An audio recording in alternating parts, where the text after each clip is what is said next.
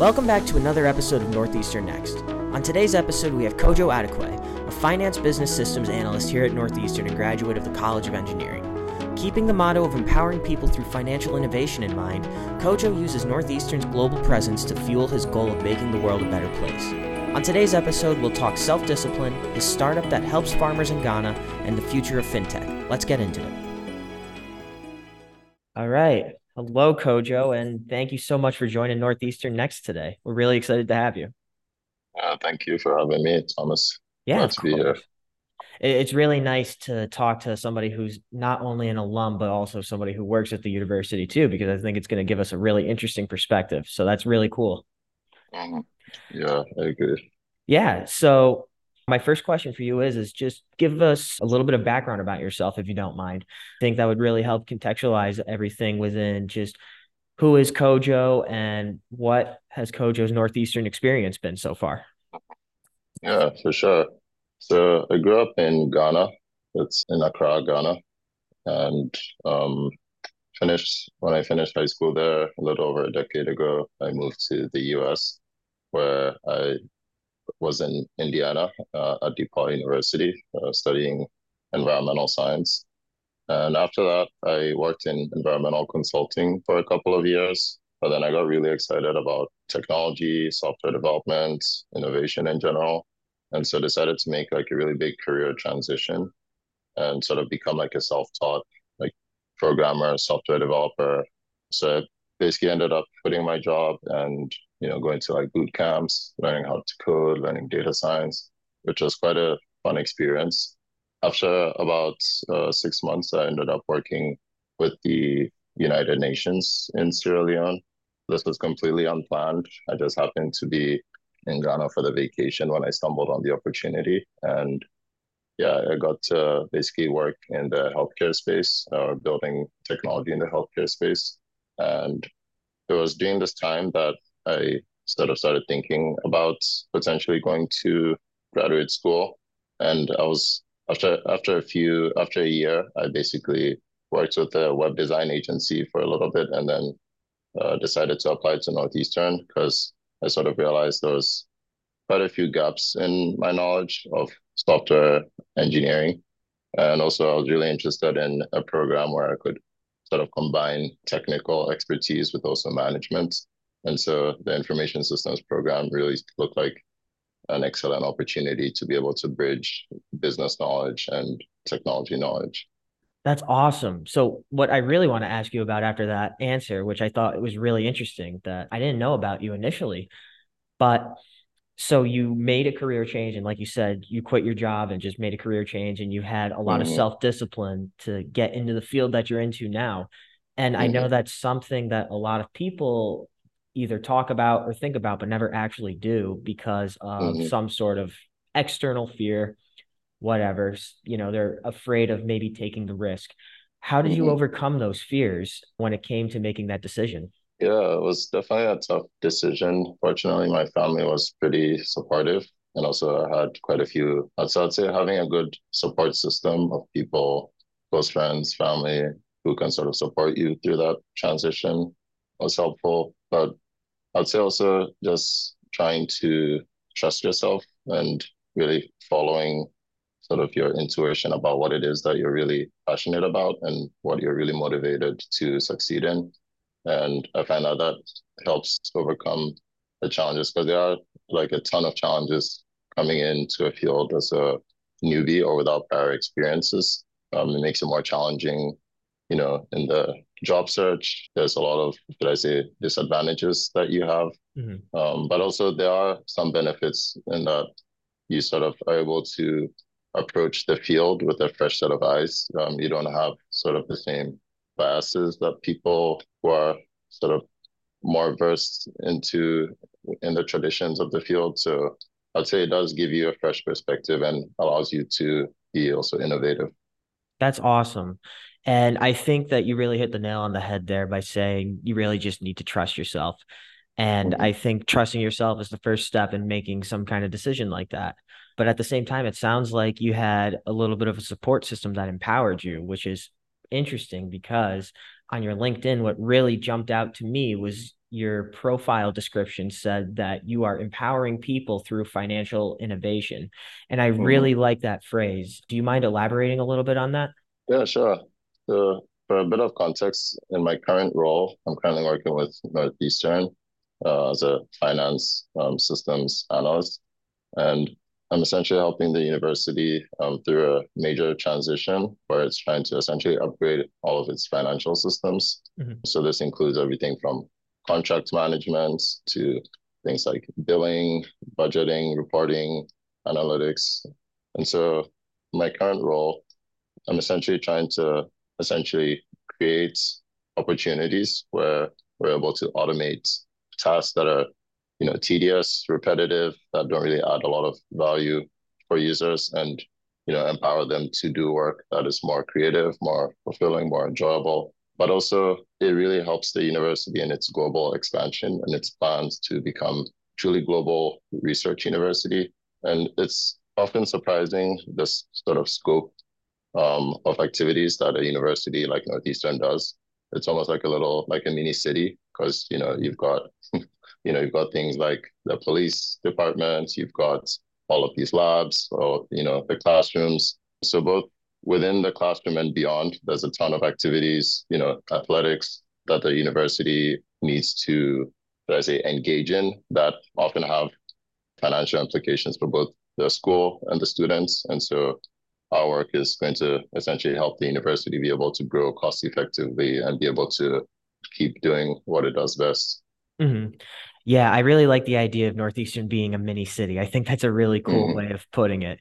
And Northeastern does do a great job of really invoking a community aspect to the university. So, is mm-hmm. that what maybe initially drew you to coming to Northeastern for your MS and information systems? Yeah, I'd say, yeah, that was definitely a big draw. The fact that it was different from other universities being global and also just the interdisciplinary nature of the program I found to be unique because I, I did look for other programs that were multidisciplinary, but I'd say Northeastern has really done well and also has sort of shown that commitment through its you know investment in things like the the new facility for multidisciplinary engineering, the EXP Center. So all of those investments have definitely uh, made it a really attractive place for people who are looking to, should I say, explore different fields in unique ways. Mm-hmm. Yeah, absolutely. Northeastern really gives a great sense of flexibility for people looking to further their education.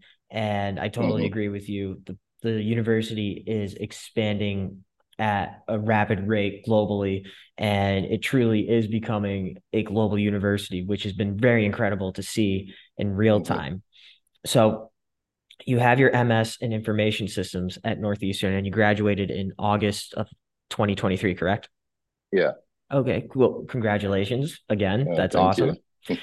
and what made you want to begin working at Northeastern after you received your degree from here? Yeah, that's it. It was a combination of a few factors. I mean, one, I was planning on staying in Boston already, so I sort of narrowed my job search to the Boston area. Also, I re- when I sort of saw the job description, it sort of occurred to me that you know the administration side of Northeastern mm-hmm. is a much larger organization that I sort of initially assumed or expected. Because you know, you sort of think of a global campus or campus with a university with global campuses, my initial assumption was all of these campuses were sort of managed independently or you know individually. But not realizing that okay you know there's this larger organization that essentially sort of manages everything centrally and is looking to keep expanding. So you know potentially with new campuses over the years and also improve its systems. I just thought that was a really interesting and unique opportunity.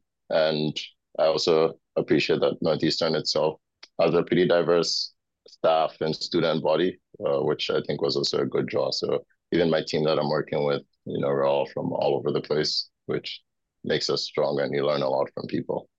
Yeah, absolutely. I think that's one of the great benefits of work because obviously I also work at Northeastern, but I think that is one of the great benefits of it is that it's really a melting pot of people that work at this university and it helps give different perspectives on different problems, different mm-hmm. perspectives on just a lot of various day to day things. And I think that's really mm-hmm. cool. So if I can go back to your MS and information systems at mm-hmm. Northeastern, I am curious because I know it's pretty clear that you have a passion for fintech. And I would love to hear how you were able to invoke that passion while getting your MS and information systems. I'd love to hear because I, I will admit I'm not too familiar with either of those. So I'm curious yeah. what the cross discipline is there. Yeah. So um, during the program, I was fortunate to be able to take courses in both software engineering and also in like business management. So it was nice having the opportunity or the flexibility in my program to be able to do both. So some semesters, you know, I would take like a hardcore software engineering course while also taking, you know, a course in business change management or project mm-hmm. management. And so that really gave me a unique perspective because I was able to sort of explore both interests. And I also really enjoyed the program because it gave me opportunities to also explore entrepreneurial opportunities. Mm-hmm. Um, so during the program, I was I was able to do a co-op with a startup that I co-founded in Ghana. Oh, great! Uh, called Fluid Finance, and I got a grant from the Sherman Center, which has been uh, which is an awesome entrepreneurial resource that I would definitely recommend to any student entrepreneurs. And essentially through the grants, I got grant funding to be able to work uh, full time on my co-op. Wow. Um, for six months um, during my final year. So that was an amazing opportunity. I got to travel to Ghana. We're essentially building a credit solution for smallholder farmers. So essentially financial technology to help farmers get access to loans so that they can buy fertilizer, equipment, and those kinds of things. And so the opportunity to be able to do that, and I was also part of the Idea Venture Lab, which we're able to also get a grant from them to support our product development and our our sales. So that was also a really useful a useful resource that I was able to benefit from as a student. That's awesome. Wow. I didn't realize that you did your co-op at your own um, is it fair to call it a startup? I don't even know what a startup yeah. is these days. but yep. not only that, but it sounds like your startup is really doing some pretty incredible work in Ghana. So congratulations mm-hmm. on that. How is it, Fluid Finance, correct? Yeah, Fluid Finance. Yeah. How is Fluid Finance doing these days after you've gotten your degree? Yeah, so it's it's still doing pretty well. I believe last year was the first year that it went profitable. Mm-hmm. Um, and we're essentially we're helping over five thousand farmers get access to, uh, to, loans and also exploring climate insurance for the oh, farmers. Mm-hmm. So I'm no longer working on it full time, unfortunately, because um, for personal reasons I decided to stay in Boston. Mm-hmm. But I sort of transitioned to an advisory role, so I'm still in contact with the team, and they're still working on the ground, um, helping farmers. Wow, that's truly amazing. And I'm glad that we were able to touch on that. That's awesome. So now, when people hear the word fintech, they're generally like me, where they kind of have a vague idea of what it is. And I think they only look at it through a domestic lens. But obviously, you've proven to me and proven to all the listeners that it's a very, very international thing. So, on a global scale, what do you think is in store for the future of fintech? That's uh, I know that's a little awesome bit of a question. question. yeah, sorry about no, that. So no, that's it's an awesome question because I, I feel like there's so many exciting and interesting trends in fintech that I think are going to be valuable in the years ahead. I guess I'll start with maybe an obvious one and then a less obvious one. Okay. So starting with AI, you know, we all know that AI has sort of become a really sort of powerful new um, wave of technology. And I think in the future, it's going to essentially make building a lot of financial applications a lot easier and cost effective for both small and large organizations. So whether that's, you know, using AI tools to, you know, leverage your software engineers to build your own sort of custom financial applications to things like, you know, being able to design new experiences uh, more cost effectively.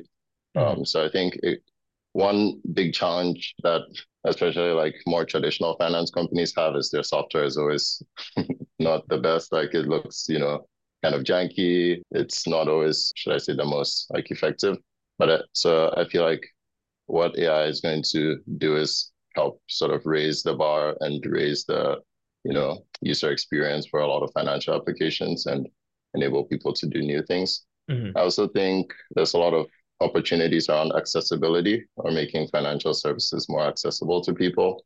So whether that's you know low income people or people from underprivileged backgrounds, um, minorities, I believe there's a lot of opportunities there to use technology to find people who are being sort of underserved by traditional financial systems and be able to give them access to new opportunities. And I also think blockchain technology also creates a new fa- financial paradigm. There's been a lot of like speculation and crime and other things that have gotten a lot of media attention, but there is a lot of interesting use cases with the technology that can make things like you know creative professionals, like people who make music and art, be able to find new ways to monetize and also be able to create opportunities for uh, people to connect with brands and also financial, should I say, investment opportunities that are sort of non-traditional or traditionally not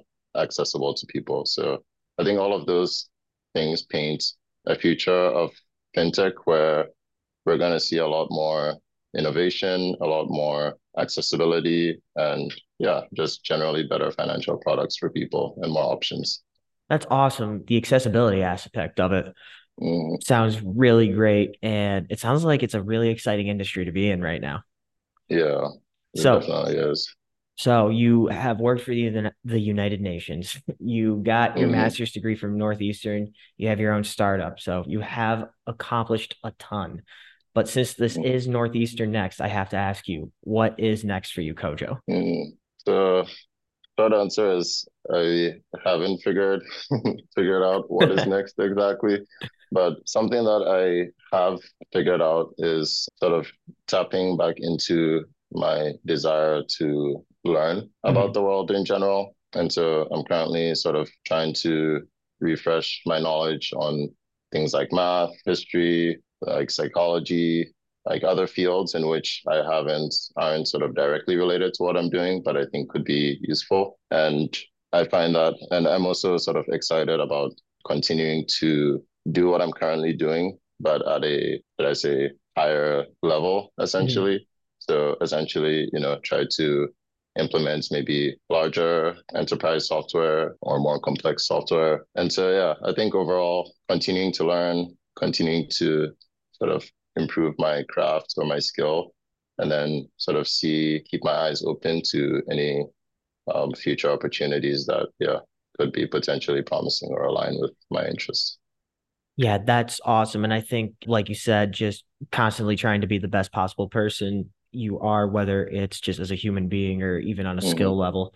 I think that is the best thing that you can do. And it sounds like you have a lot of great things coming your way.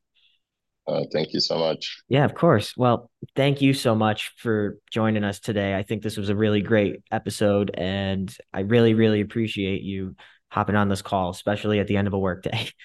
Uh, no problem. Awesome. Thank you, Kojo. Thank you. Have a good one. Thanks for listening to this week's episode of Northeastern Next. Are you or do you know a Northeastern alum with a great story to tell? If so, email us at alumni at northeastern.edu to be featured on a future episode of the pod. I hope you enjoyed the episode, and I'll see you the week after next.